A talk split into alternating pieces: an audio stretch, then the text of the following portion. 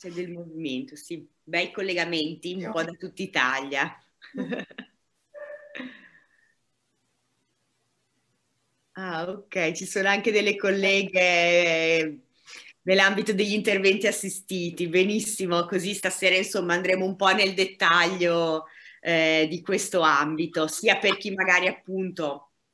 lo conosce e chi invece magari proprio non sa niente, per cui daremo un po' di informazioni sia generali ma anche specifiche proprio di questo ambito particolare di intervento eh, nella relazione di cura mediata dagli animali.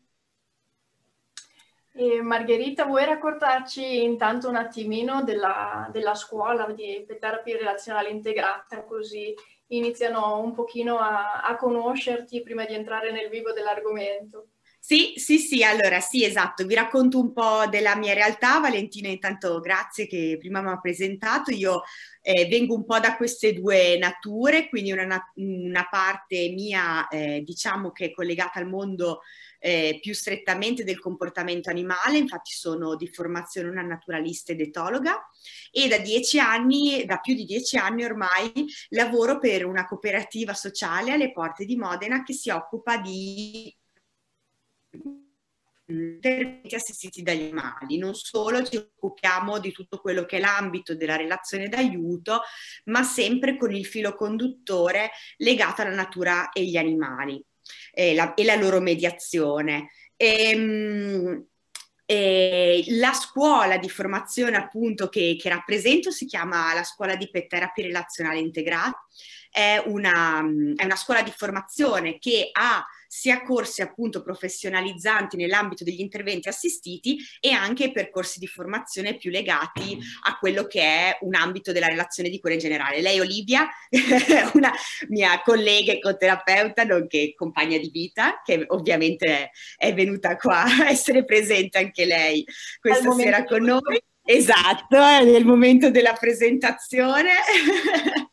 Infatti, secondo me ci farà compagnia stasera. E appunto a proposito di animali, Olivia anche lei appunto mh, lavora con me e, e al centro dove è la sede della cooperativa sociale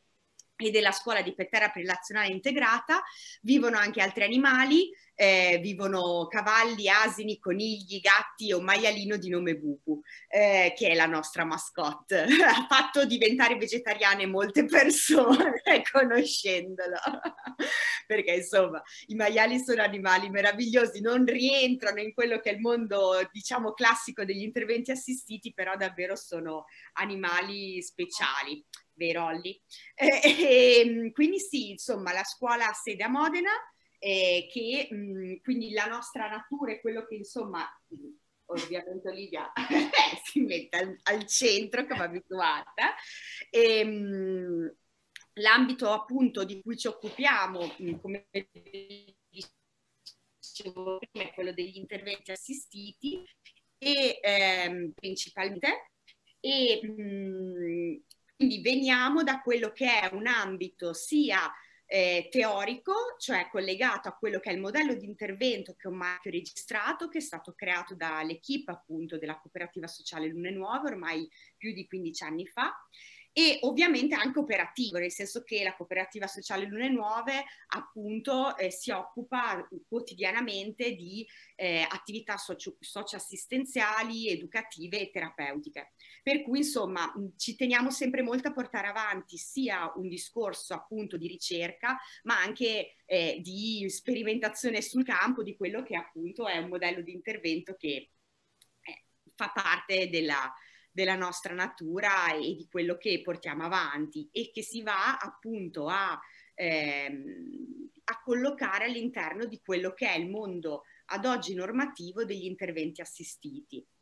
Infatti, ehm, quando parliamo, adesso ormai il termine pet therapy si usa sempre meno proprio perché eh, ad oggi, dal 2015, è stato sostituito dal termine tecnico di interventi assistiti dagli animali, che rientra in tutto quello che è un ambito normativo delle linee guida nazionali che sono state proprio ehm, presentate e supportate dal Ministero della Salute. Per cui stasera parleremo comunque eh, di un ambito di intervento molto specifico con una sua eh, diciamo normativa e quindi tutta una sua struttura sia per quanto riguarda i protocolli di intervento che per quanto riguarda le figure professionali che hanno la certificazione per poter fare questa tipologia di interventi specifici che per tutto quello che è l'ambito della formazione, che richiede proprio un percorso eh, particolare.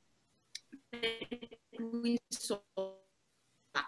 questo è un po' dove ci muoviamo questa, questa sera. Diciamo che quello che volevamo portare stasera era anche proprio collegato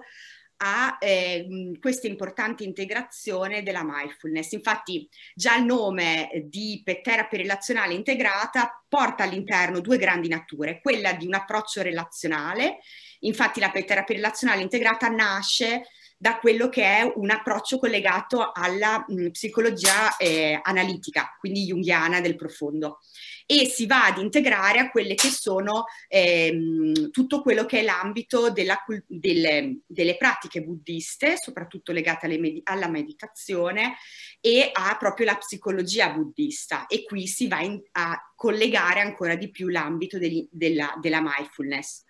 L'altro termine importante è integrata. Questo sottintende il fatto che nel nostro modello di intervento noi mh, non soltanto coinvolgiamo gli animali mh, in quello che è eh, appunto la relazione d'aiuto, ma integriamo anche altre ecoterapie. Per cui come può essere la mindfulness, come può essere l'arte, come può essere la musica, come possono essere varie tipologie di espressività eh, di vario tipo che magari non utilizzano il canale verbale. Quindi insomma questo è un po' il quadro eh, del nostro ambito di intervento. Ottimo. Io consiglio davvero a tutti di andare almeno una volta a visitare il centro di Margherita, quindi appunto il CAT, perché è un centro davvero meraviglioso, davvero studiato per essere in armonia con ogni, ogni elemento, ogni animale, ogni soggetto presente all'interno del centro. E, e quindi magari entrerei proprio nel, eh, nel cuore del, dell'argomento della serata e quindi nel capire intanto proprio che, che cos'è la mindfulness, proprio perché appunto eh, l'approccio è quello integrato e quindi di inserire quelle che sono poi eh, altre tecniche eh, assieme a quella che è la modalità più classica degli interventi assistiti con gli animali, comunque con un approccio relazionale, eh, però si va proprio ad inserire e quindi in modo particolare. Però partiamo appunto da che cos'è la mindfulness in modo da chiarirlo poi a tutti.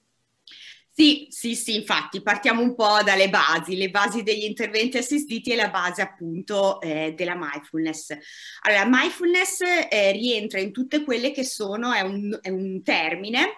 coniato da John Kabat-Zinn, che è appunto l'ideatore di questo approccio, eh, che nasce in un ambito molto specifico, quello ehm, della relazione d'aiuto legato a tutte quelle che sono le patologie croniche, quindi patologie patologie che eh, non trovano una, ehm,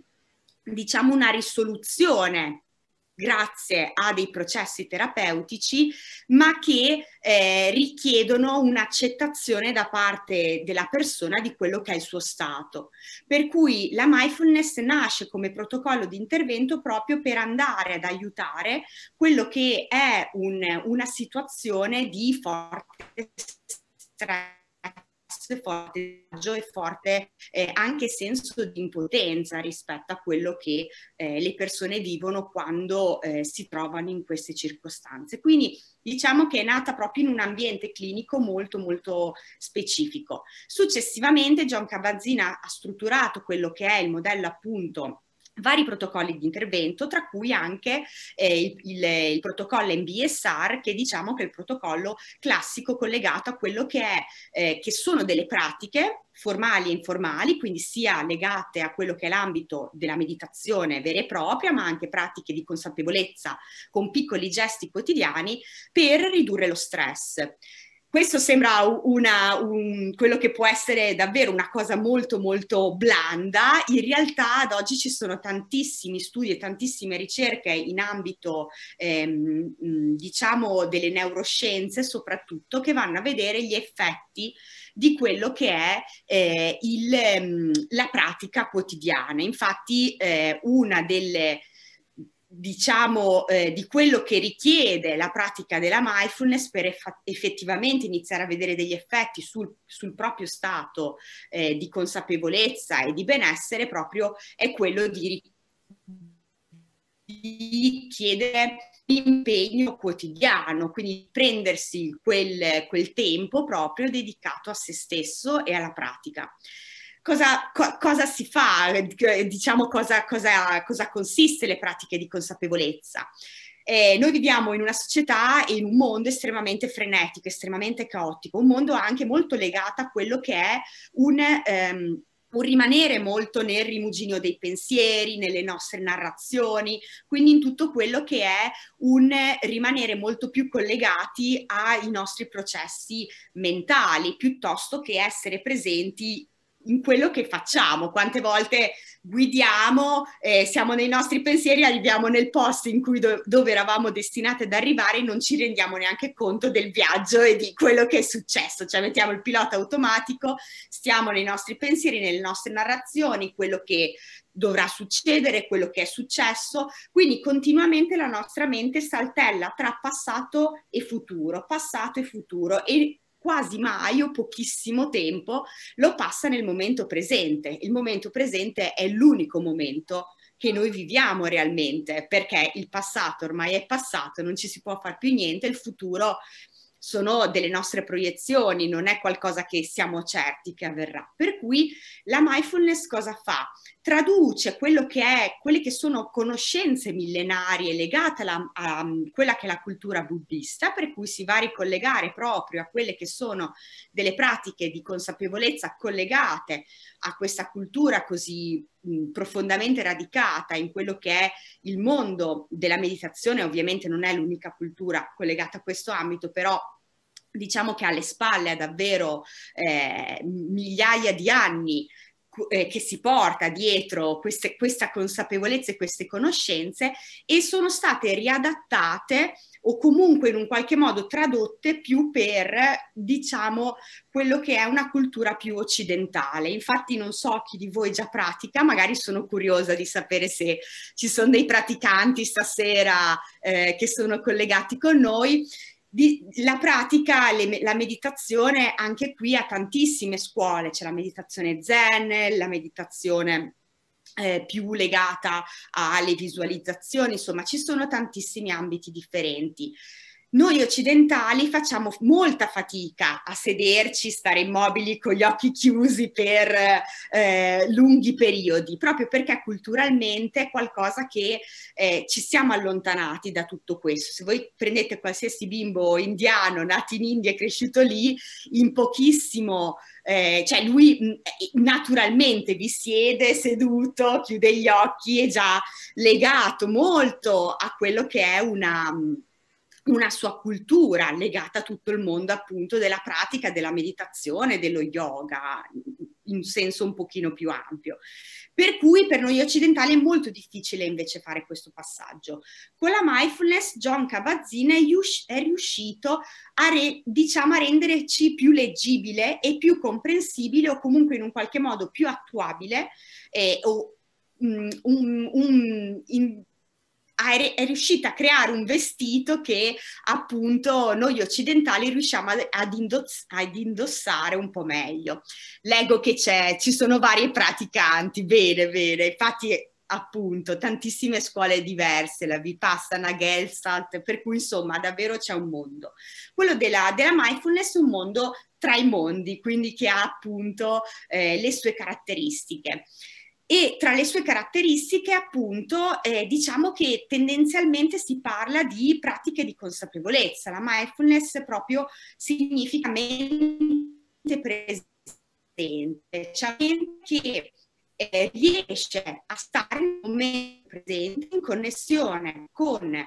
le proprie emozioni e le proprie sensazioni e quello che vive. Quindi questo cercare di vivere momento per momento quello che il mondo eh, ci porta. È ovvio che mh, fare mindfulness non vuol dire soltanto entrare, cioè non è l'obiettivo silenziare la nostra mente, metterla in off, la sua natura è quella di proporci cose, eh, farci saltellare appunto tra il passato e il futuro, ma essere consapevoli di quello che stiamo effettivamente vivendo in quel momento. Per cui ehm, quello che l'esercizio che eh, quello che cerchiamo di allenare è proprio questa capacità, quella di essere presenti, ma anche quello di accogliere quello che emerge dall'essere presenti, nel senso che eh, non sempre abbiamo emozioni positive che arrivano, eh, non sembra eh, appunto, qua c'è una coda, questo è uno dei miei gatti. Stasera ci fanno visita tutti, mi sa. E, e non sempre appunto quello che emerge è qualcosa legato eh, a, appunto a tutto quello che viene definito come emozioni positive. Per cui praticare significa entrare in contatto profondo con la nostra vera natura, con la nostra verezza e con tutte quelle che sono le luci e le ombre eh, di questo, di, di quello che siamo. Per cui insomma è anche un grosso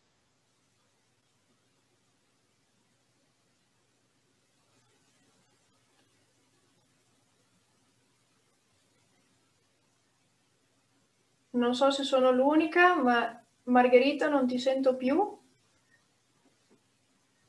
No, abbiamo perso un momento la connessione.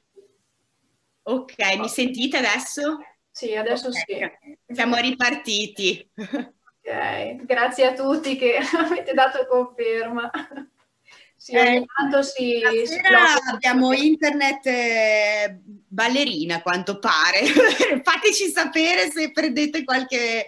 qualche pezzo, però perfetto. Se adesso ci sentite molto bene. Ok, allora, ehm, bene, dopo tutta questa introduz- introduzione, quindi sia degli interventi assistiti che della mindfulness, vediamo un po' dove c'è stato il match tra questi, tra questi due mondi e tra questo, questi due appunto eh, ambiti così che apparentemente sembrano così lontani, ma in realtà, ehm, come vi dicevo prima, mh, di, ovviamente io stasera quello che vi porto è un, um, un'esperienza nata da quello che è un lavoro di gruppo, dell'equipe in cui lavoro, del centro armonico terapeutico e della scuola di terapia relazionale integrata, dove a fianco a me mh, ci sono figure come psicoterapeuti, counselor, educatori professionali e quindi andiamo ad unire nella nostra quotidianità quello che sono competenze dell'ambito animale e competenze dell'ambito più eh, umano legate alla relazione d'aiuto. Da sempre quello che noi abbiamo cercato di portare avanti è sempre stato un, eh, una ricerca un percorso anche di, di crescita di ogni operatore e dell'equipe stessa. E in questo percorso di crescita abbiamo sempre introdotto la pratica di meditazione, prima come pratiche zen, poi successivamente appunto ci siamo approcciati alla mindfulness. Il primo passaggio rispetto all'approccio della mindfulness è derivato da quello che è un supporto della mindfulness legata a soprattutto il lavoro d'equipe, cioè eh, nell'ambito della supervisione nostra come gruppo operativo, ma anche come singoli eh, professionisti, ehm,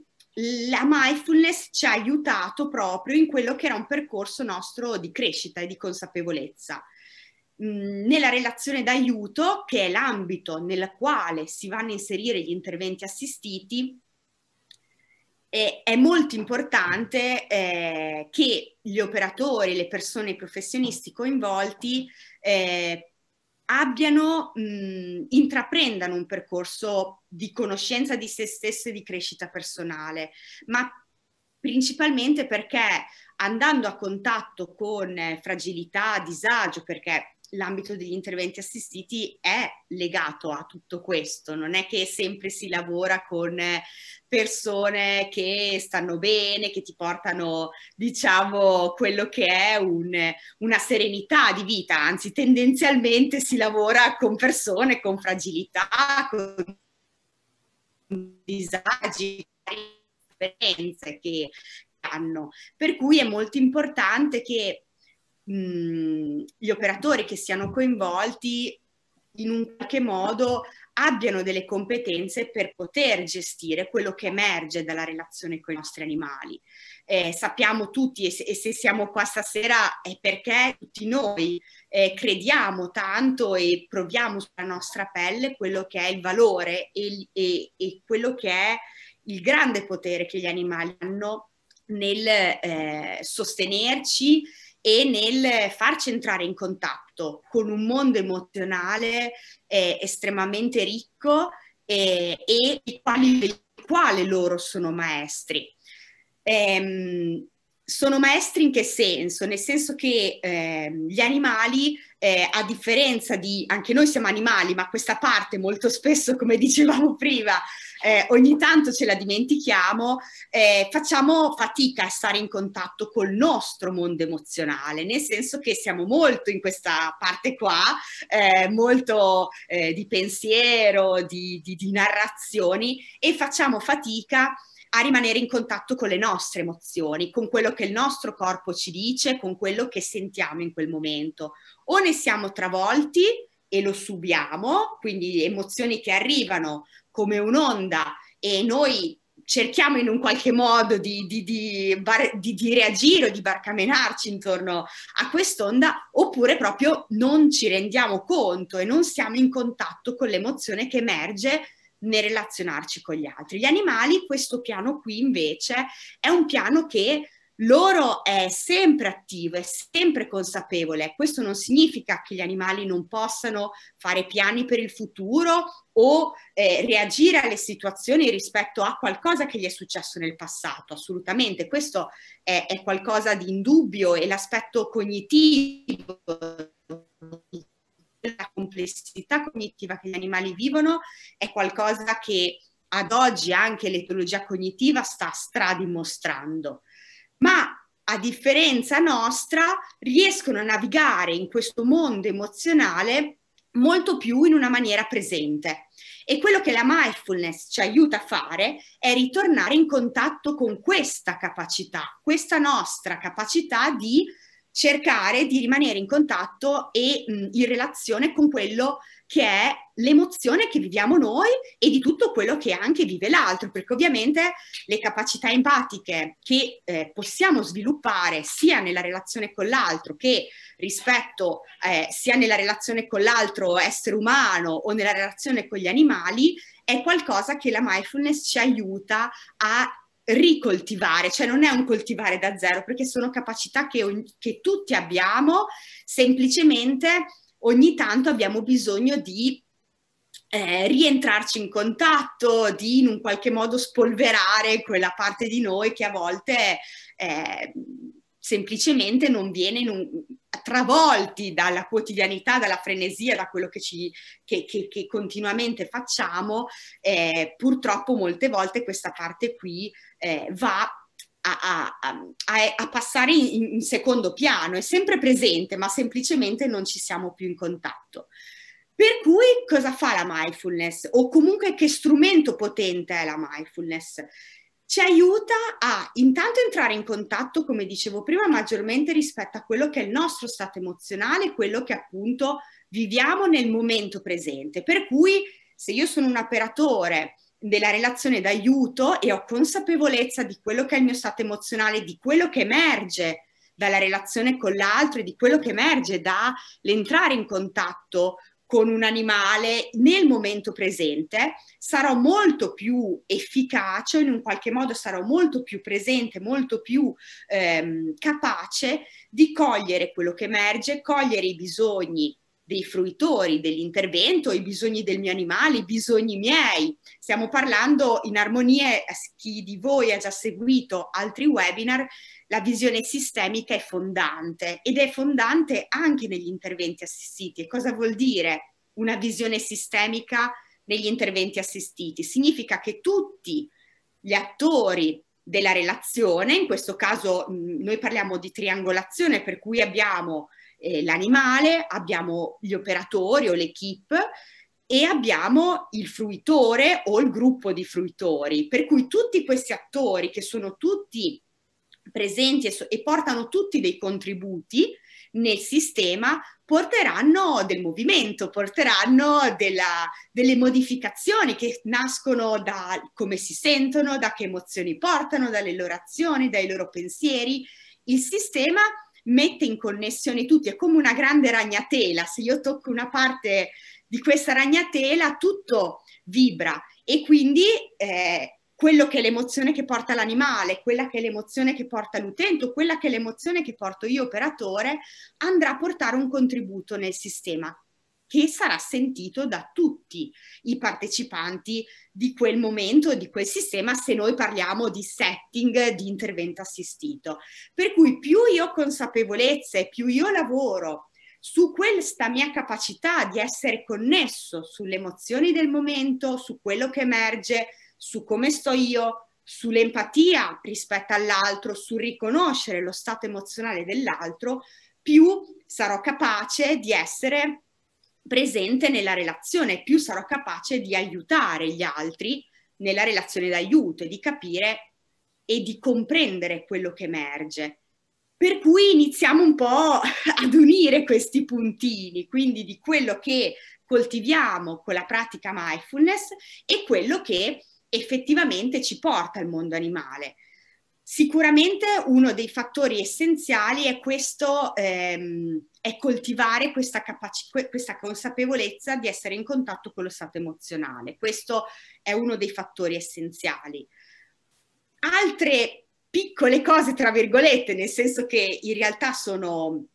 sono capacità e sono, eh, diciamo, delle competenze importantissime, sono legate a quello che è come mi pongo rispetto a questo stato di consapevolezza, nel senso che io posso essere la persona più più consapevole del mondo, più lucida del mondo e più presente del mondo, ma magari la mia morale, la mia etica non è proprio rispetto al benessere dell'altro. E quindi anche lo sguardo che io coltivo rispetto alla presenza e la consapevolezza è uno sguardo compassionevole, è uno sguardo di gentilezza, è uno sguardo non giudicante, è uno sguardo di fiducia. Tutti quelli che sono, mh, vengono definiti i sette pilastri della mindfulness mh, sono collegati al coltivare delle attitudini io, nelle quali io mi ritrovo quando pratico e quando mi relaziono con l'altro.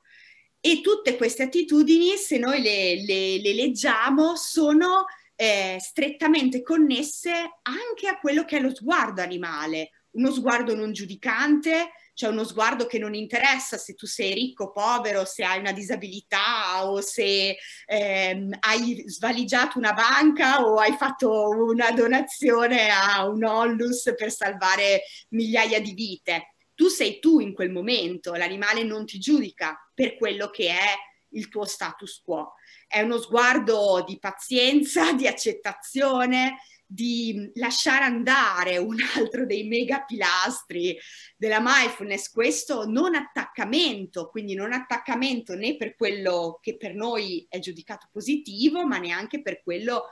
che ci fa star male. Tutto ha una sua evoluzione e quindi emerge, si, si esprime e poi va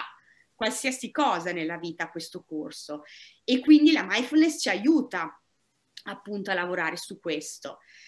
E la relazione con i nostri animali appunto eh, va, a, a, a, mm, va a trarre estremamente beneficio da quello che è eh, questo tipo di percorso. Per cui abbiamo visto la mindfulness collegato a io eh, operatore, io ehm, diciamo professionista della relazione d'aiuto, cosa mi può aiutare? La mindfulness ha anche un, un, diciamo, una enorme capacità di aiutarci nella relazione con i nostri animali. Quindi, al di là che io posso essere un coadiutore dell'animale col proprio animale, quindi che va non solo devo creare una relazione, eh, diciamo, profonda col mio animale per una convivenza felice di tutti, ma in più è il mio compagno durante la, questa, questi momenti di relazione d'aiuto. E ma anche come proprietario di qualsiasi eh, cane, gatto, qualsiasi altro animale domestico che noi abbiamo. Praticare ci aiuta a stare più in contatto con le,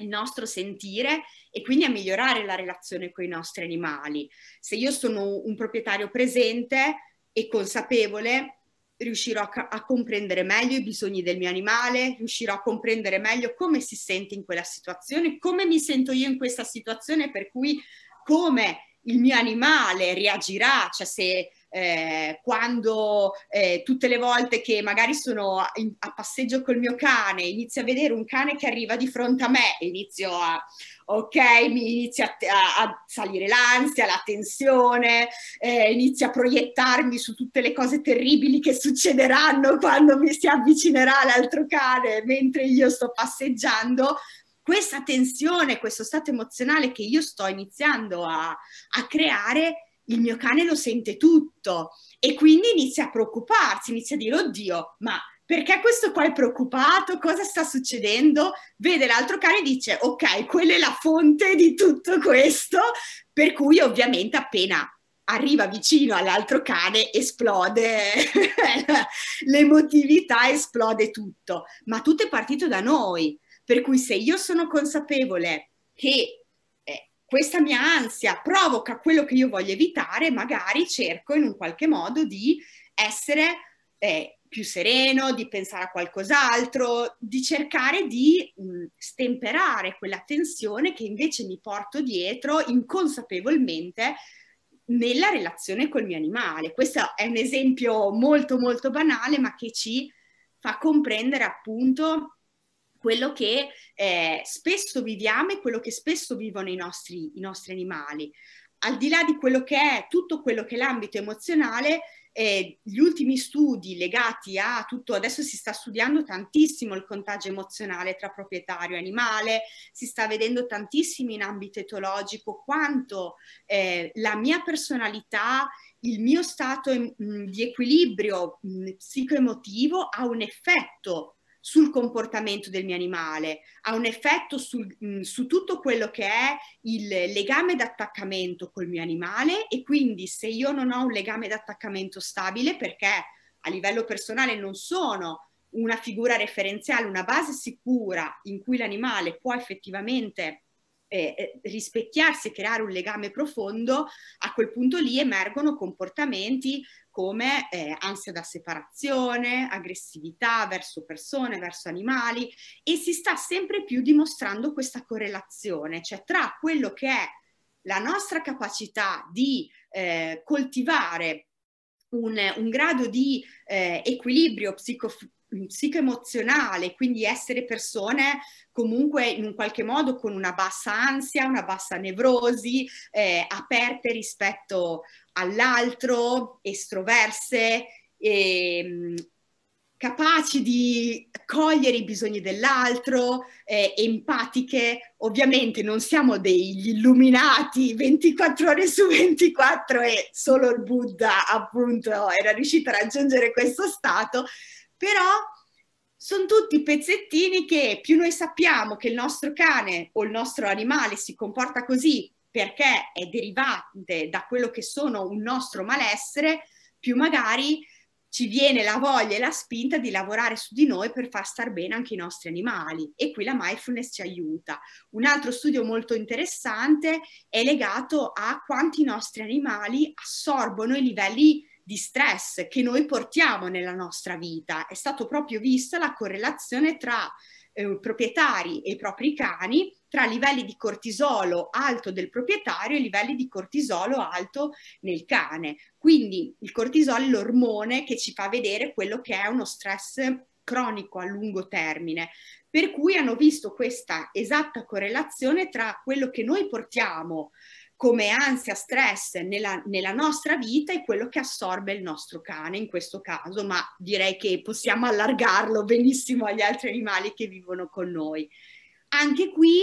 più noi ci prendiamo cura di noi stessi, ci prendiamo cura di, di star bene noi, più lo faranno anche i nostri animali. Quindi la mindfulness è una direzione, ma può essere benissimo tantissime altre però sono tutte spinte che possono aiutare qualsiasi proprietario, qualsiasi persona a mh, diciamo far scattare quel campanellino del dire ma questo comportamento che il mio cane manifesta, questa, eh, tutto quello che può essere un malessere sia comportamentale che mh, assolutamente anche eh, diciamo di, di, malattia che può esprimere eh, anche a livello fisiologico, allora magari può derivare da quello che è un mio stato di malessere. In armonia, se avete seguito altri webinar, questa correlazione ritorna continuamente e non è un caso.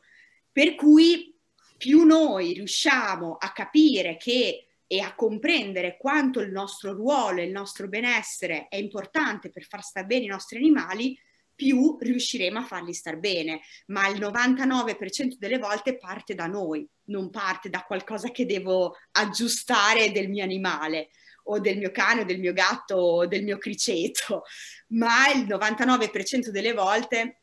metto 99 perché le certezze sì, assolute nel mondo non ci sono, però diciamo che la maggior parte delle volte eh, questo legame tra come sta il mio animale come sto io è quasi sempre eh, collegato. Quindi nella relazione d'aiuto ancora di più, cioè ovvio che io posso aiutare l'altro se sto bene prima di tutto io,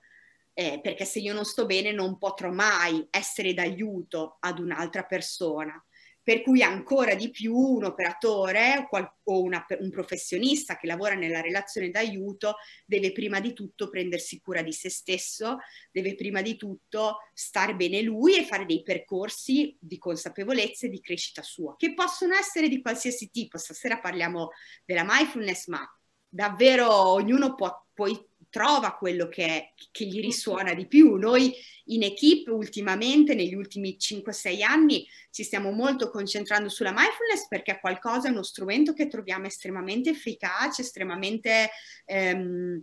comprensibile anche per chi parte proprio da zero e davvero mh, trasversale, trasversale. Poi eh, diciamo che al di là di chi lavora nella relazione d'aiuto, quello che è, diciamo, questo, questo concetto che mi, ci teneva a far passare è che chiunque di noi, ehm, diciamo che, che ha a cuore il benessere dei propri animali,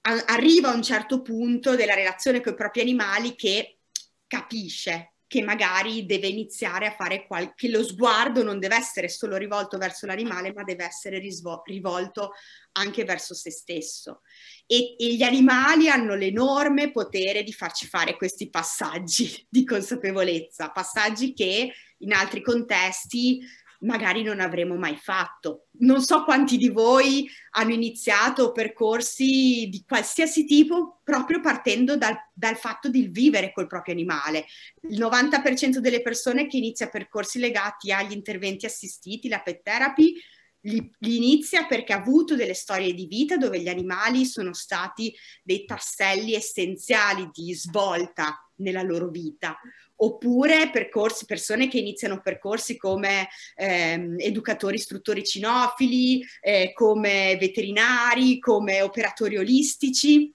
ma che poi si trasformano in percorsi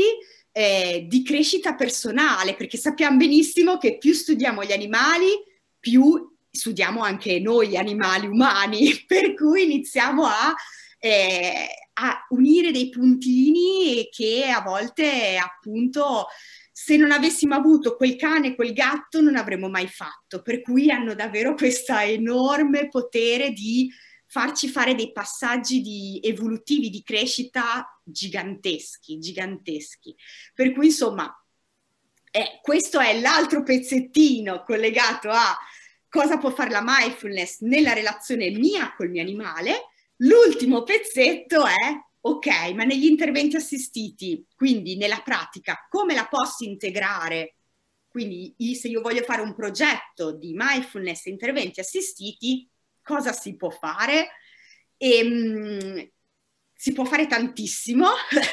noi la stiamo sperimentando anche appunto in questa dimensione, quindi non solo come supporto all'equipe e agli operatori, supporto a noi come, eh, come persone proprietari di animali, ma anche nell'integrazione proprio, quindi nel proporla di integrata tra la relazione d'aiuto mediata dagli animali e, la, e, e, e le pratiche di consapevolezza. Come esperienza noi mh, la stiamo sperimentando davvero con tipologie d'utenza ehm, va, super super varie, nel senso che eh, abbiamo fatto vari ehm, progetti di mindfulness e compassion ambientale. Questo è un altro approccio della mindfulness che abbiamo sviluppato noi come Keep. È un approccio che aggiunge ambientale perché perché la maggior parte delle, degli ambiti in cui si parla di mindfulness o di compassion focus therapy, che è un, un, un ulteriore passaggio rispetto alla mindfulness, ehm, rivolgono sempre lo sguardo verso noi stessi, ma verso soprattutto il mondo più umano, tagliando paradossalmente tutto quello che è il mondo naturale e il mondo degli animali. E, ehm, quello, quindi quando noi abbiamo iniziato a sperimentare queste pratiche in equipe abbiamo sentito che man- c'era questo grosso buco, cioè venendo dalla relazione d'aiuto immediata dagli animali e alla natura abbiamo detto ok, bellissima la mindfulness, ma la natura dove, dove la mettiamo? Comunque insomma sentivamo che ci mancava questo pezzo. E qui abbiamo voluto quindi aggiungere il, tutto quello che è l'integrazione delle pratiche con la natura e con gli animali.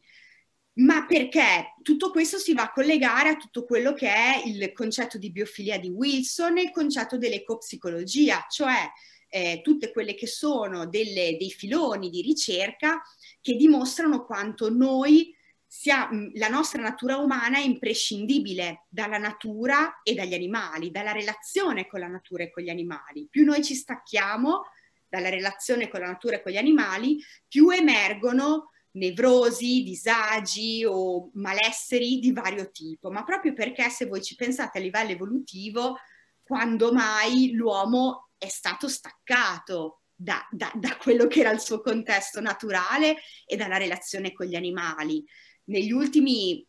100-150 anni dalla rivoluzione industriale si è iniziato sempre di più a staccarsi dal mondo eh, intrinseco della nostra quotidianità con gli animali e con la natura.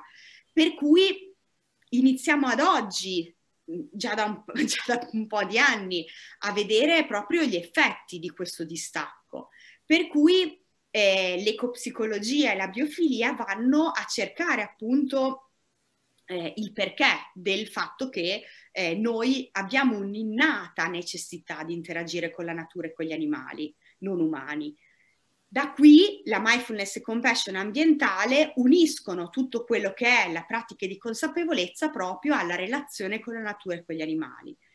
Li abbiamo sperimentata sia rispetto a progetti mh, di interventi assistiti legati alla disabilità, sia cognitiva che fisica. Abbiamo fatto vari progetti eh, legati a centri diurni con adulti con disabilità, progetti meravigliosi dove davvero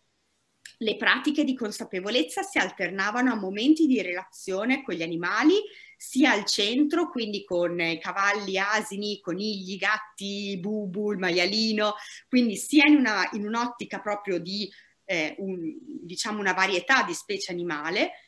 e sia in struttura con i, i, cani. Noi non spostiamo gli altri animali, per cui quando andiamo a fare progetti all'esterno dal nostro centro andiamo soltanto con i nostri cani. Ovviamente proprio perché è di estremo valore il fatto che eh, lavoriamo in un'ottica relazionale, ogni operatore lavora col proprio cane col quale ha una relazione profonda e col quale vive. Per cui ehm,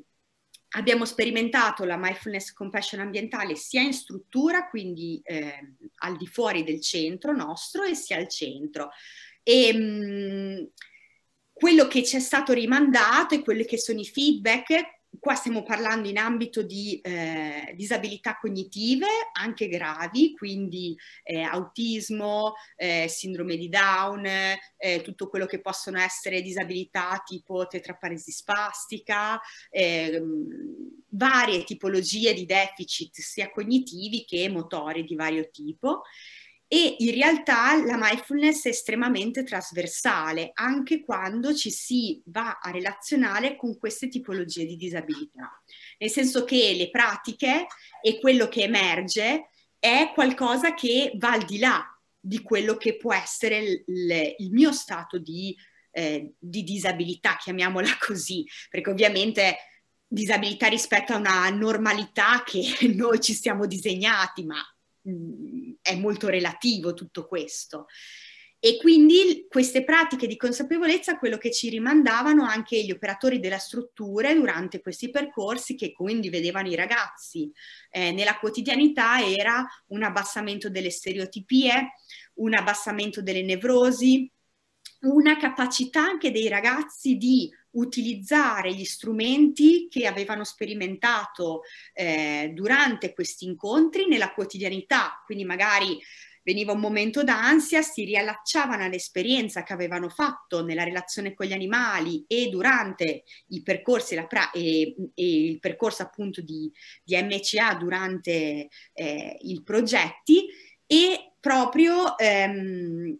riprendevano queste piccole, eh, queste grandi com- com- competenze che avevano sperimentato nella quotidianità, per cui eh, magari facevano esercizi di respirazione, si riallacciavano alle esperienze fatte al centro nella quotidianità e per noi questo ha un valore immenso perché significa che quello che le persone hanno sperimentato durante il progetto è qualcosa che hanno profondamente interiorizzato perché dopo lo ripropongono durante anche momenti al di là di quello che è la seduta di intervento. Quindi insomma assolutamente in quest'ambito le, le, le sperimentazioni noi è tre anni, quest'anno ovviamente purtroppo eh, non, non, abbiamo riattivato i progetti, ma questo sarebbe stato il quarto anno dove facevamo questi progetti con questi centri diurni eh, e davvero sono, sono, progetti meravigliosi. Abbiamo fatto quest'anno invece un progetto di MCA con adolescenti, quindi ragazzi dai 12 ai 17 anni, eh, considerate in un periodo come questo, quindi ragazzi che venivano come tutti noi eh, da un periodo di lockdown, quindi anche di socialità rispetto a quello che può essere in un momento della vita così delicato come quello dell'adolescenza, in cui le relazioni mh, erano tutte molto complesse. Eh, è stato un percorso molto bello, eh, anche questo che abbiamo fatto al centro, anche qui alternando eh, momenti di consapevolezza, mo- pratiche, pratiche anche dove, la, dove si lavorava molto su quello che era il riconoscere il mio stato emozionale, riconoscendo quelli che sono i segnali che mi dà il mio corpo. Quindi eh, collegandomi a un sentire antico che il mio corpo mi ripropone rispetto a come reagisce rispetto a questa situazione o rispetto a quell'emozione, in modo tale che io più ho consapevolezza, più sarò presente quando emerge quell'emozione e magari potrò reagire in una maniera più consapevole. E, ehm, e anche lì eh, per noi ci siamo molto stupiti perché con gli adolescenti puoi sempre avere l'effetto ermetico dove non passa niente, nessuno parla, oppure apri vasi di Pandora, come si suol dire. e in realtà si sono aperti, eh, erano, sono stati tutti molto entusiasti del percorso e eh, molto curiosi anche di eh, scoprire come, come funziona i loro meccanismi mentali, i loro schemi, eh, il relazionarsi con gli animali, l'osservare l'animale per rispecchiarsi e quindi riconoscere i miei meccanismi quando osservo l'animale e come io reagisco rispetto a come reagisce l'animale in quella situazione è stato davvero eh, illuminante anche per noi, non ce l'aspettavamo eh, così. Infatti adesso lo riproporremo, speriamo al centro anche presto. eh, però... Eh, cosa vale? Incrociamo le dita. Decisamente. E quindi insomma adesso vi ho dato qualche spunto anche appunto poi se avete delle domande specifiche ovviamente insomma io adesso ho parlato straparlato ovviamente come mi capita spesso. Ehm, però insomma ovviamente è una tematica per noi che ci sta molto a cuore infatti come avete notato le parole sono sgorgate naturalmente. Però sì insomma io direi che adesso mi taccio un attimo nel senso che se ci sono delle domande specifiche, magari posso andare anche a, a, togliere delle curiosità, insomma, che avete. Ho davvero parlato di tante cose, per cui, insomma, spero che gli spunti siano stati vari. Ma è evidente sicuramente di quanto l'argomento ti interessa e ti appassiona ed è la, la, cosa più bella poter fare quello che davvero ci rende felici. E, e fa parte anche questo no, della mindfulness, quindi essere in contatto con quello che stiamo facendo e capire se davvero è, è quello che ci fa stare bene, perché come dicevamo appunto in approccio sistemico tutte le parti devono stare bene, il coadiutore per primo, proprio perché è, è quello che poi eh, muove tutto all'interno della relazione e quindi nel momento in cui sta bene è, è aperto quello che, che arriva, eh, i movimenti poi possono fluire serenamente. E lo trovo davvero interessante come pratica mh, mm, perché spesso quello che mi viene richiesto o la difficoltà che, che trovo nelle persone è proprio di eh, ascoltarsi davvero, perché magari nel momento in cui si fa notare, eh, che so, come diceva Margherita prima, uh, dove il mio animale è in ansia e quest'ansia è legata magari al mio stato emotivo, nel momento in cui chiedo alla persona come sta, la persona magari risponde sto bene e non riesce a riconoscere che sta vivendo un'ansia. Perché? Perché bene o male siamo abituati a classico, quando ci chiedono come stai e rispondiamo se sto bene. okay. e, e quindi l'animale ci porta a fare questo sforzo di riconoscere che c'è davvero bisogno di ascoltarsi, di guardare davvero in profondità cosa c'è e cosa sta succedendo, che cosa si muove e quindi tanto più nella relazione d'aiuto è dove noi ci relazioniamo poi anche con gli altri. Abbiamo una domanda? Beh, eh, Elisabetta chiede se è possibile fare tirocinio per, presso il CAT o anche volontariato e se sì, da che età e con quali titoli. Allora, eh, ovviamente io, Emanue- Emanuela, ti parlo in un periodo normale, perché adesso ovviamente il contesto tirocini e volontariato è un po' complesso, nel senso che ovviamente con la situazione che stiamo vivendo eh, noi accogliamo sempre tirocinanti sia eh, e volontari, quindi il volontario che viene al centro ovviamente non deve avere particolari titoli se non la voglia appunto di mettersi eh, di sporcarsi le mani, noi diciamo sempre così, nel senso che chi fa tirocinio e volontariato da noi è coinvolto nelle attività in una maniera mh, reale, non è solo un tirocinio o un volontariato di osservazione. Per cui insomma ci si sporca le mani, ecco, anche a, con i laboratori protetti, a fare la stalla, a tenere dietro agli animali, per cui insomma realmente ci si sporca le mani. Però insomma, per cui eh, in un periodo normale noi accogliamo sia tirocinanti anche universitari, per esempio noi abbiamo varie convenzioni con varie università in Italia, sia di psicologia che di scienze dell'educazione che di vari indirizzi, per, e, oppure se nella vostra università dovete fare il tirocinio e non c'è ancora la convenzione, non c'è problema, la si fa. Eh, nel senso che è una pratica, abbiamo mh, una mia collega si occupa proprio di tutte queste pratiche qua, per cui insomma è qualcosa che eh, assolutamente si, si, crea senza nessun problema. E ad oggi ehm, i tirocini sono ovviamente un pochino rallentati, nel senso che eh, per tutte quelle che sono le normative, noi le attività stiamo continuando a portarle avanti, fortunatamente, presso il centro. Non stiamo facendo ad oggi grossi progetti esterni, proprio perché eh, ehm, le strutture giustamente in questo periodo qua non accolgono operatori esterni, ehm, soprattutto sto parlando di RSA piuttosto che centri diurni, anche le scuole, è molto complesso adesso entrare. Valentina ha lavorato tanti anni in ospedale con gli interventi assistiti, ovviamente capite che adesso è tutto fermo, per cui e anche noi possiamo accogliere solo un tirocinante alla volta, per cui noi ad oggi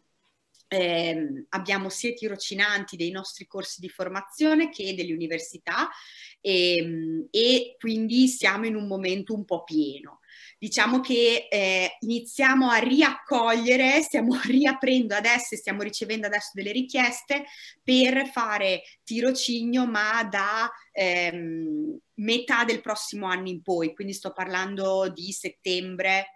ottobre 2021 in poi possiamo, cioè stiamo raccogliendo adesso le richieste, per cui insomma eh, è, questa è, è, la, è, la, fotografia attuale, speriamo magari che qualcosa si sblocchi prima poter, e quindi potervi fare nel caso venire prima, però insomma questo è, è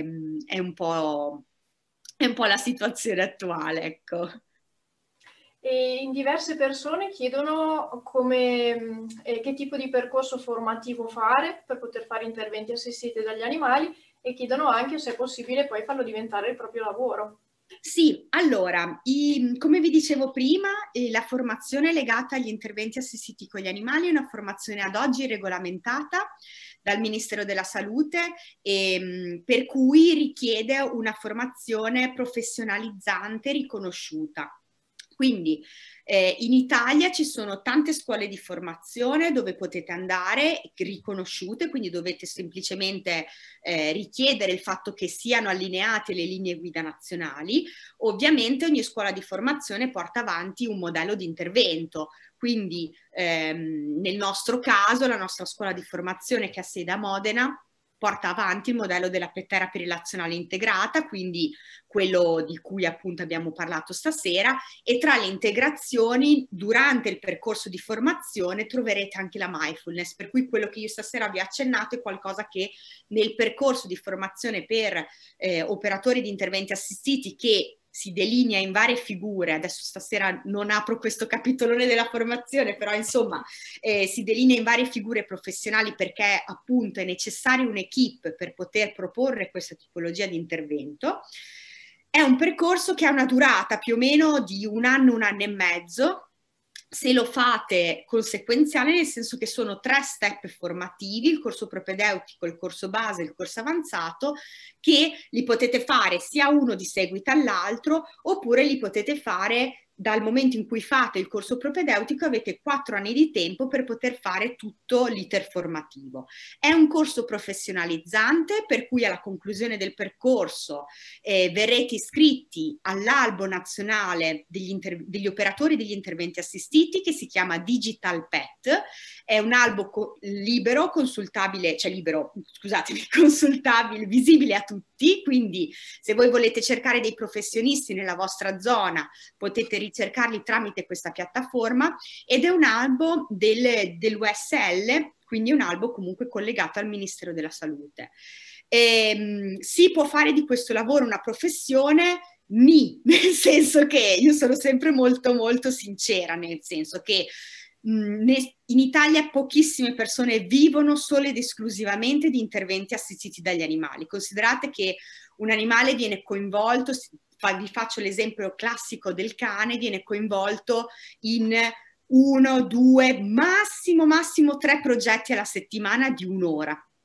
Eh, quindi capite? Perché comunque sono progetti impegnativi, sono momenti in cui l'animale eh, viene coinvolto in una maniera comunque impegnativa per lui, per cui capite che farci tirar fuori uno stipendio classico eh, ce ne vuole, per cui diciamo che ehm, è un percorso che per chi già lavora nella relazione d'aiuto può essere un'integrazione, quindi chi è psicologo, educatore o appunto lavora in, o, o una figura sanitaria può sicuramente integrarlo a un contesto già lavorativo,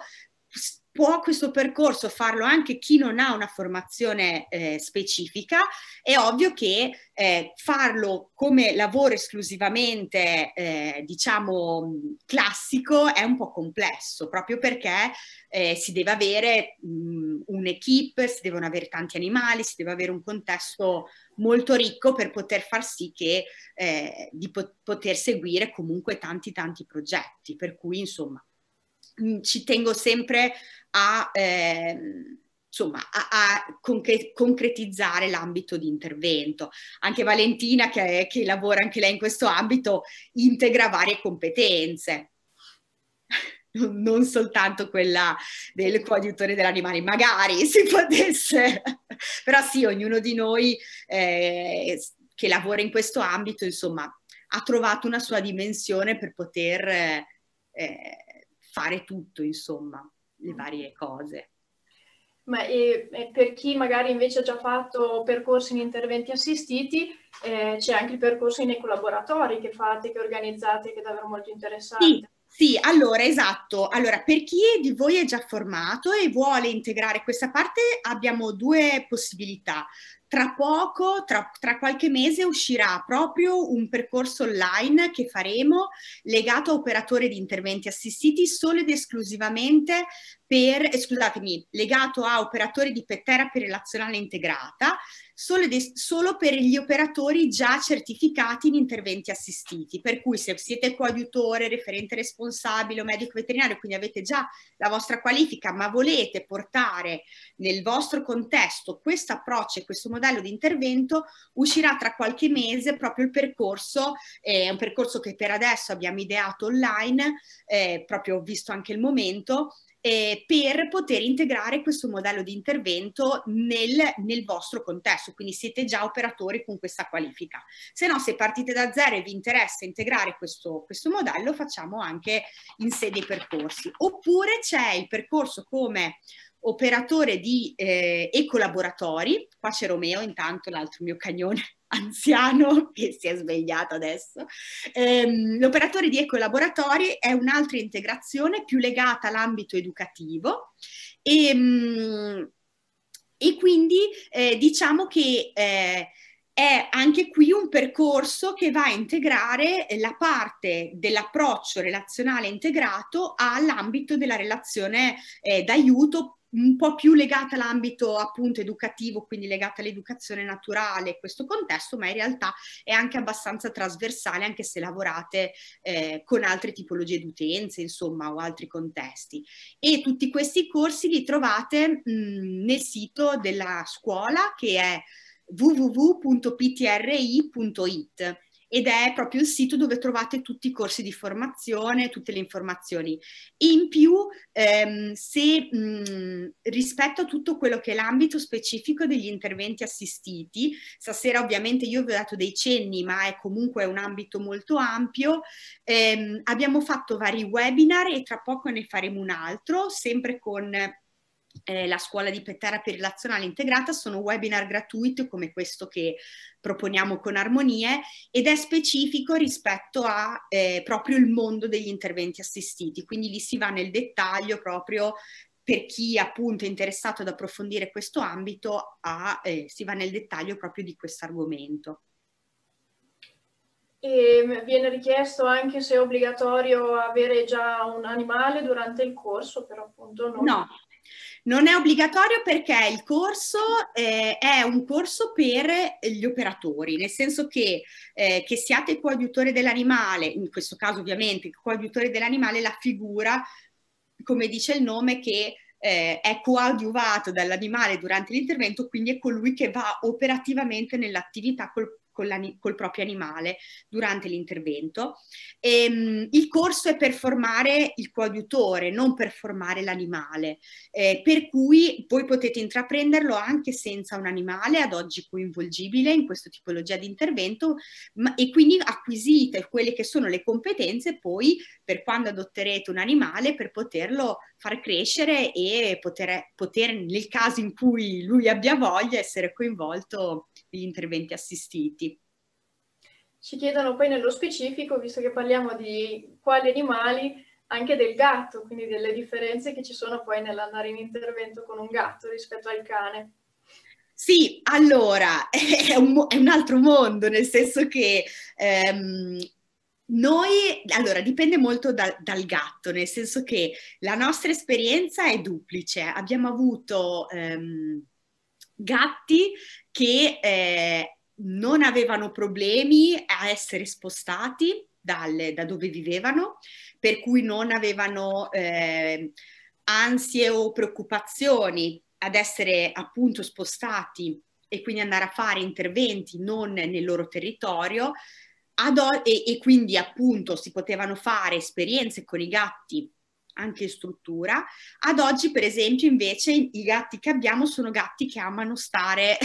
al centro, per cui vengono coinvolti in una maniera estremamente naturale. Eh, ecco, mh, mm, una cosa che mi piace un po' sempre dire, noi non amiamo ehm, coinvolgere i gatti come se fossero cani, nel senso che quelle, quel video, quelle, comunque quelle, eh, quelle esperienze in cui vedete i gatti che fanno percorsi di mobility, eh, fanno il seduto, prendono il premietto o vanno in giro con la pettorina e fanno tutti degli esercizi, ecco, non è il nostro approccio, nel senso che lì si sta snaturando ehm, quello che è la natura di quell'animale e quindi è un gatto che eh, scimmiotta un cane praticamente. Per cui se vogliamo portare la vera essenza del gatto, dobbiamo accettare anche il fatto che il gatto è lui che decide quando vuole relazionarsi con noi, è lui che ha una sua modalità di relazione che a volte e molto spesso è anche una relazione in cui è lui che detta i tempi, gli spazi e le modalità.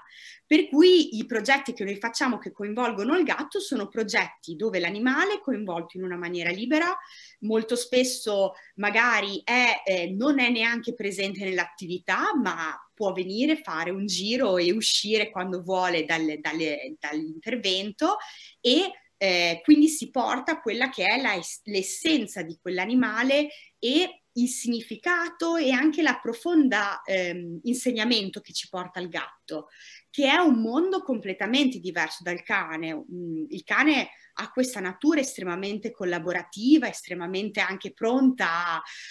a mh, mm, gratificarci in un qualche modo, dire fare le cose per noi. Infatti spesso ce ne approfittiamo anche di questa cosa e non dovrebbe essere così. Il gatto questo non ce lo permette spesso, fortunatamente, per cui insomma è proprio un, una modalità di coinvolgimento molto diversa. Si possono fare progetti col gatto, ma se li si vogliono fare rispettando la sua natura, bisogna farli anche con la capacità di accettare suo, la sua modalità di, di farli, ecco, che è molto particolare. Davvero. E, ehm, e hai qualche libro da consigliare sulla Su... mindfulness? Allora, sì, allora sulla mindfulness stavo guardando qua qualcosa ciò, ve lo, ve lo prendo. Allora, sicuramente ci sono tantissimi libri di John Kabat-Zinn, che è, il, che è appunto l'ideatore della mindfulness, come vi dicevo prima, sono tutti tradotti in italiano e ne trovate davvero vari. Eh, quale dovrei avere? No, non ce l'ho qui e dopo se me, mi metto a cercarlo là dietro ci metto un po', per cui comunque John Kabat-Zinn lo cercate, ehm, ci sono tantissimi libri, sono anche, ehm, sono anche libri estremamente semplici e che introducono alla pratica e che introducono a tutto quello di cui abbiamo parlato stasera. Ehm, ci sono vari autori anche...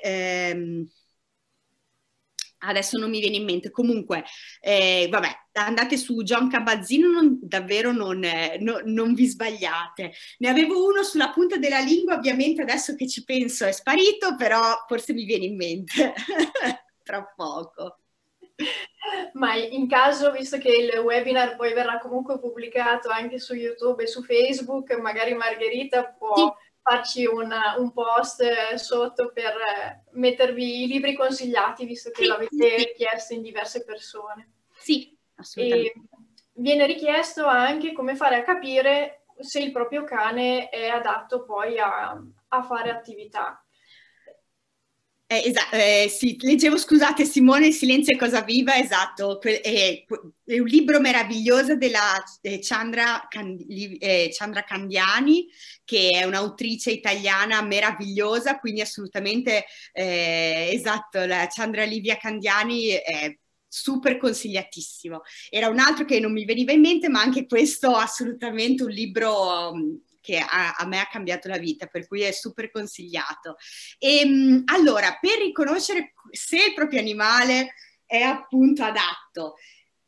e ehm, sviluppiamo questa capacità di ascolto, ovviamente, questo è uno dei prerequisiti, nel senso che ehm,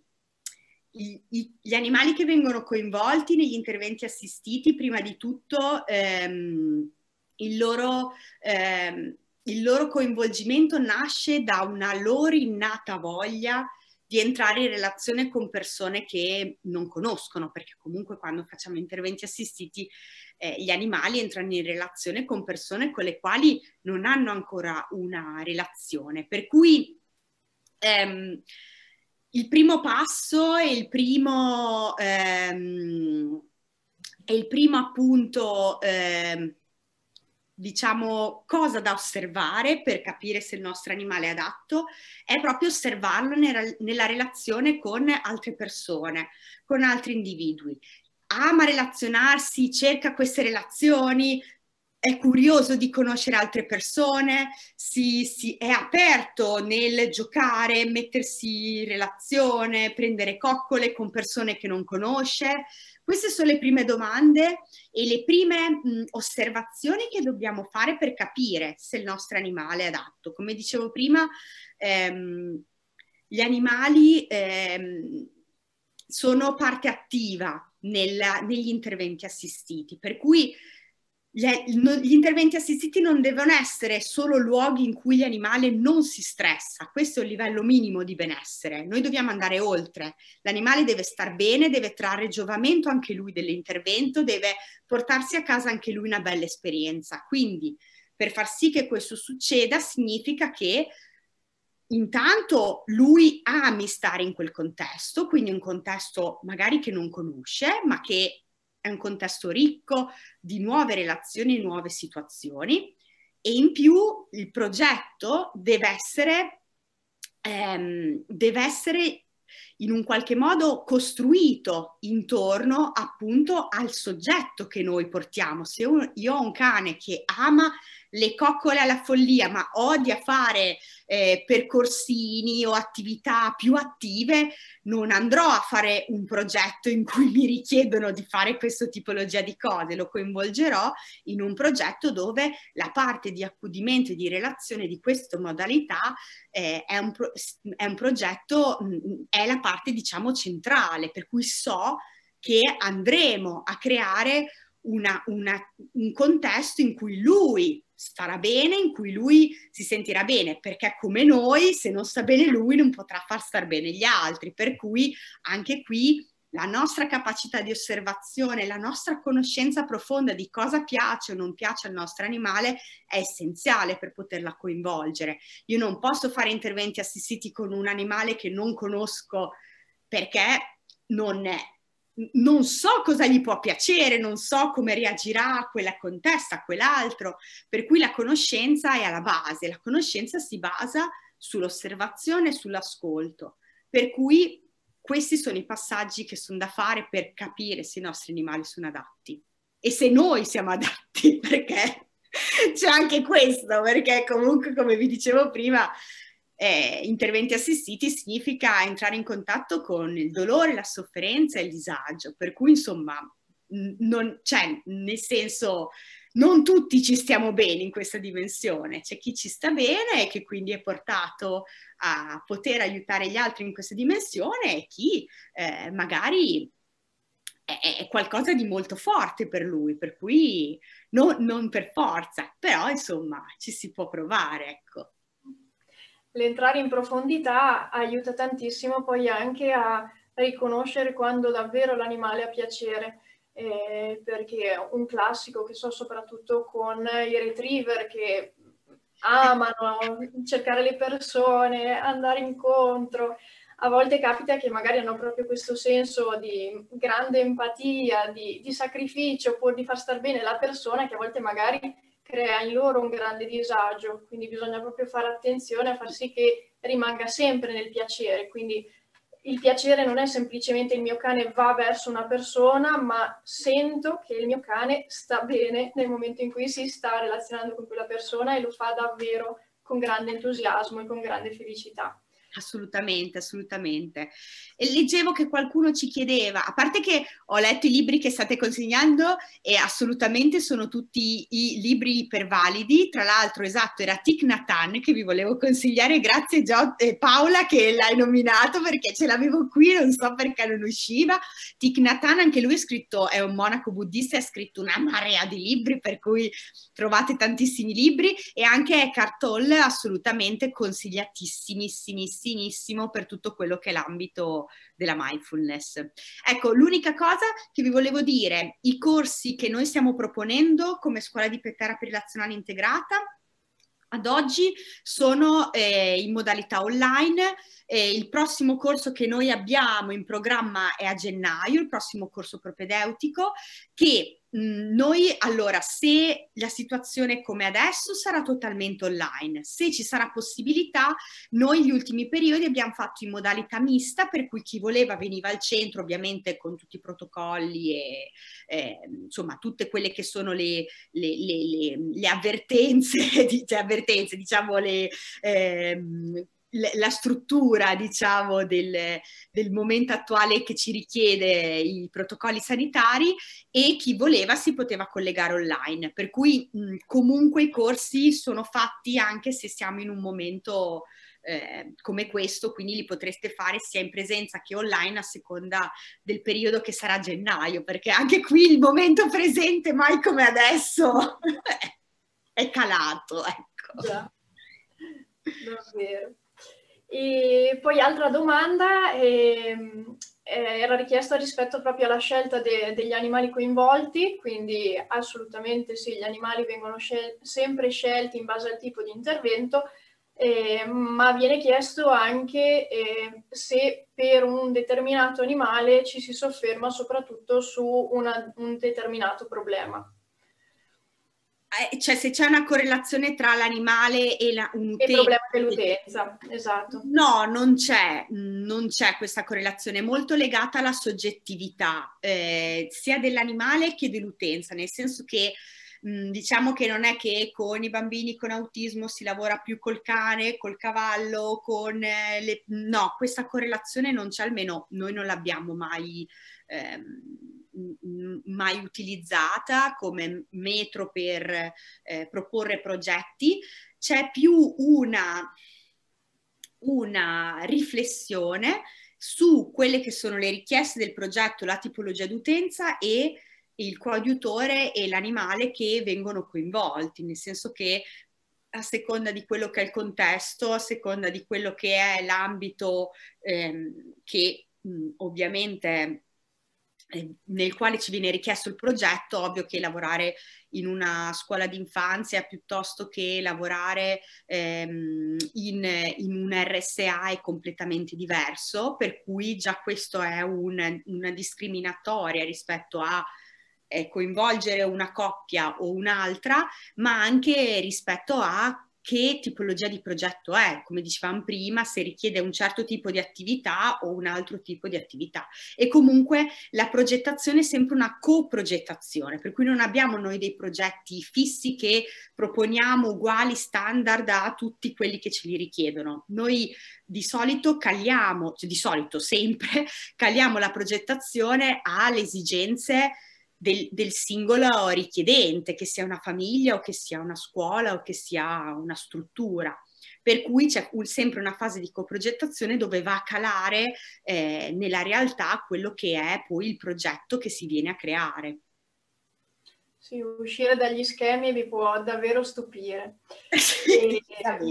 viene richiesto poi ehm, eh, se c'è l'obbligo, dopo aver fatto il corso propedeutico in una scuola, di proseguire con la stessa scuola. No.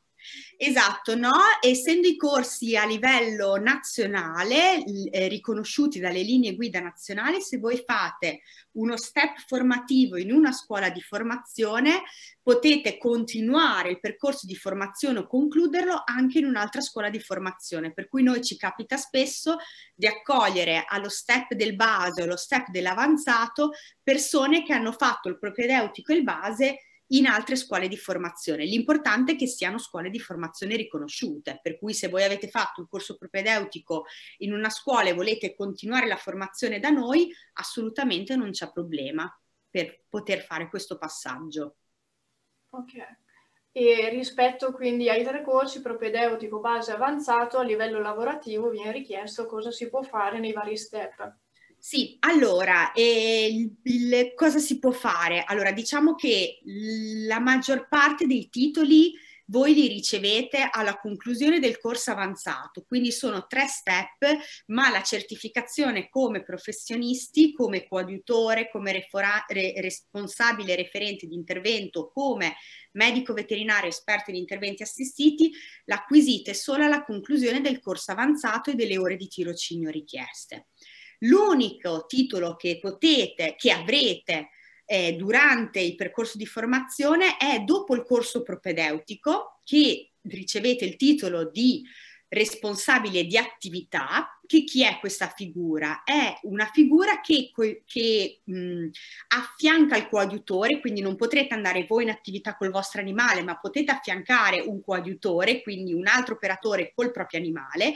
solo in progetti di tipo ludico-ricreativo, quindi in progetti che non siano né di tipo educativo né di tipo terapeutico, che sono step successivi nei quali vengono richieste delle equip più eh, con professionalità più specifiche, che sono sempre per figure che fanno questo percorso di formazione, ma che appunto hanno dei titoli differenti. Quindi mh, potrete lavorare come coadiutore solo alla conclusione di tutti e tre gli step formativi. E mi pare che abbiamo risposto un po' all'ultima ah, eh, e se per i tirocini è possibile farlo anche per chi arriva dalla facoltà di scienze naturali. Magari, vi prego! No, perché dato che anch'io sono una naturalista e la, il 99% dei tirocinanti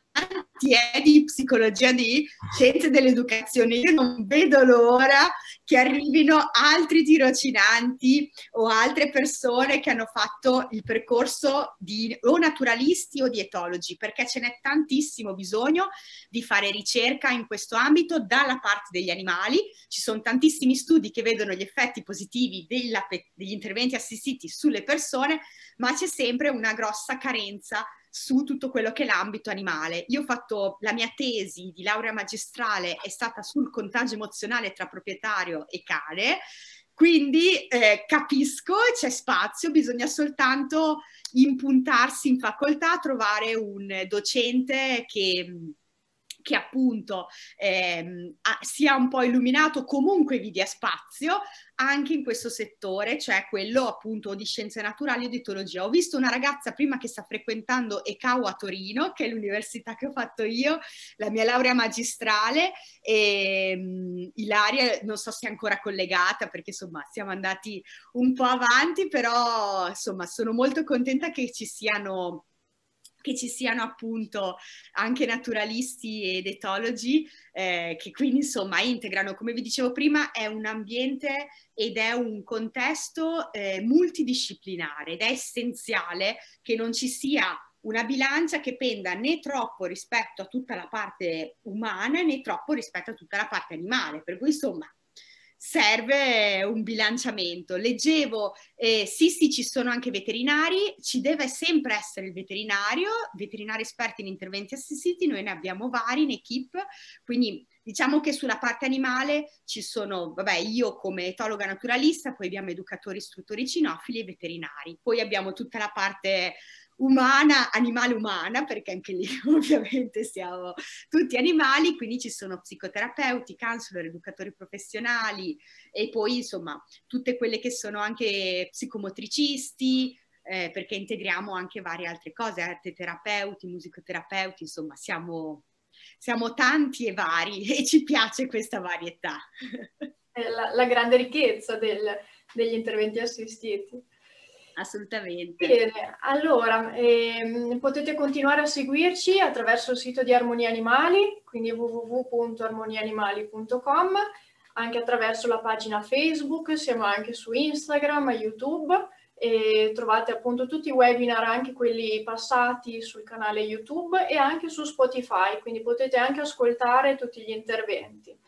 e è possibile diventare soci di Armonia Animali, ci sono anche diversi vantaggi e anche per chi ehm, fa già interventi assistiti con gli animali è possibile entrare anche come socio professionista, quindi Margherita è anche referente per gli operatori interventi assistiti con gli animali che entrano in Armonia Animali, per cui assolutamente è possibile entrare perché quello che facciamo in armonia è proprio quello di crescere assieme, quindi di eh, confrontarci, scambiare idee e, e, creare progetti proprio per eh, portare sempre di più questo tipo di contributo su quello che è l'approccio sistemico e su tutti gli aspetti della, dell'approccio sistemico, quindi proprio a livello anche professionale. E ci sono veterinari, ci sono operatori olistici, ci sono educatori cinofili, ci sono progettisti in permacultura, quindi le figure sono davvero tante. E adesso è iniziato con Margherita anche un nuovo progetto dedicato a, agli etologi, all'etologia, quindi selvatiche armonie, selvatiche armonie e che tra poco scoprirete, esatto, da gennaio scoprirete anche questa parte e quindi continuate a seguirci perché le, le, proposte sono davvero tante e ce la stiamo mettendo tutta a stupirvi per il nuovo anno. Sì, poi se stasera insomma non, magari non abbiamo risposto a tutte le domande o ne stanno arrivando altre, però appunto eh, siamo arrivati a conclusione, potete scriverci alla segreteria di Armonia Animali. Eh, vale, c'hai te l'indirizzo? Sì, segreteria chiocciola armonieanimali.com. Potete scriverci, potete telefonare, sul sito trovate tutte le informazioni quindi anche rispetto a quelli che sono i vantaggi per i soci, sul sito è scritto tutto in dettaglio. Se non trovate qualcosa potete appunto scriverci che vi diamo tutte le, le spiegazioni necessarie. Grazie di cuore a tutti di aver partecipato con grande interesse e vi aspettiamo alla prossima. Grazie, Grazie Margherita. Grazie a tutti, buona serata. Grazie. Buona serata.